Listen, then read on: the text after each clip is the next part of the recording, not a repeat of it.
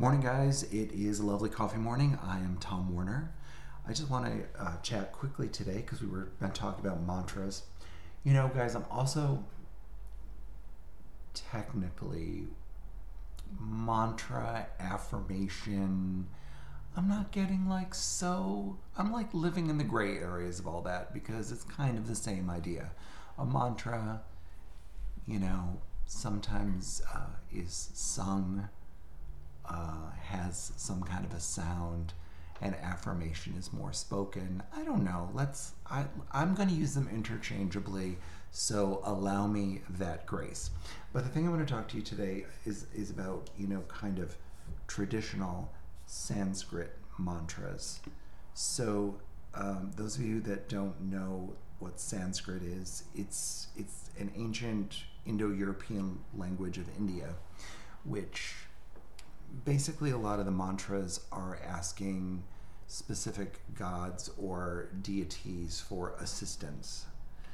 Um, and I think it's always fun to explore for those of us that are maybe English speakers and don't know uh, the languages of India, because the power of the mantras are kind of ancient and old and sometimes when we don't 100% have attachment to the language, it's sometimes that's even more helpful to manifest.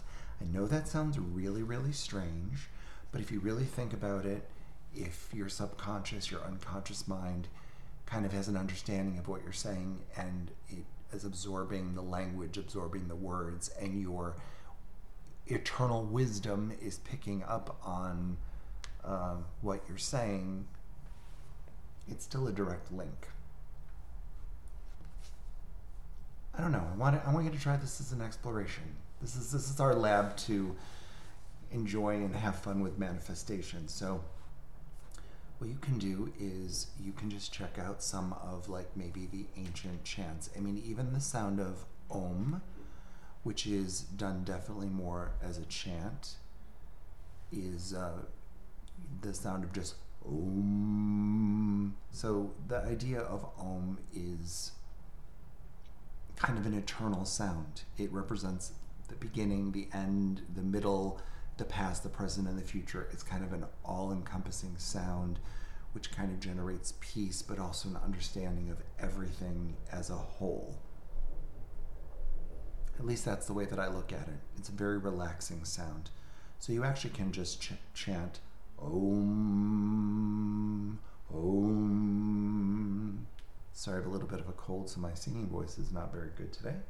Um, or you can look up some other Sanskrit, like give it a Google.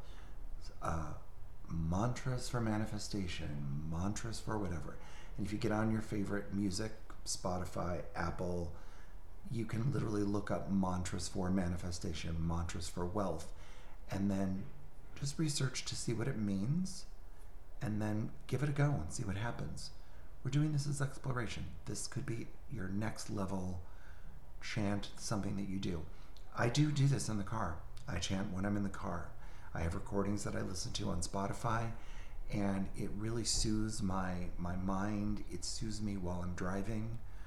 Um, and um, it's very very relaxing calming.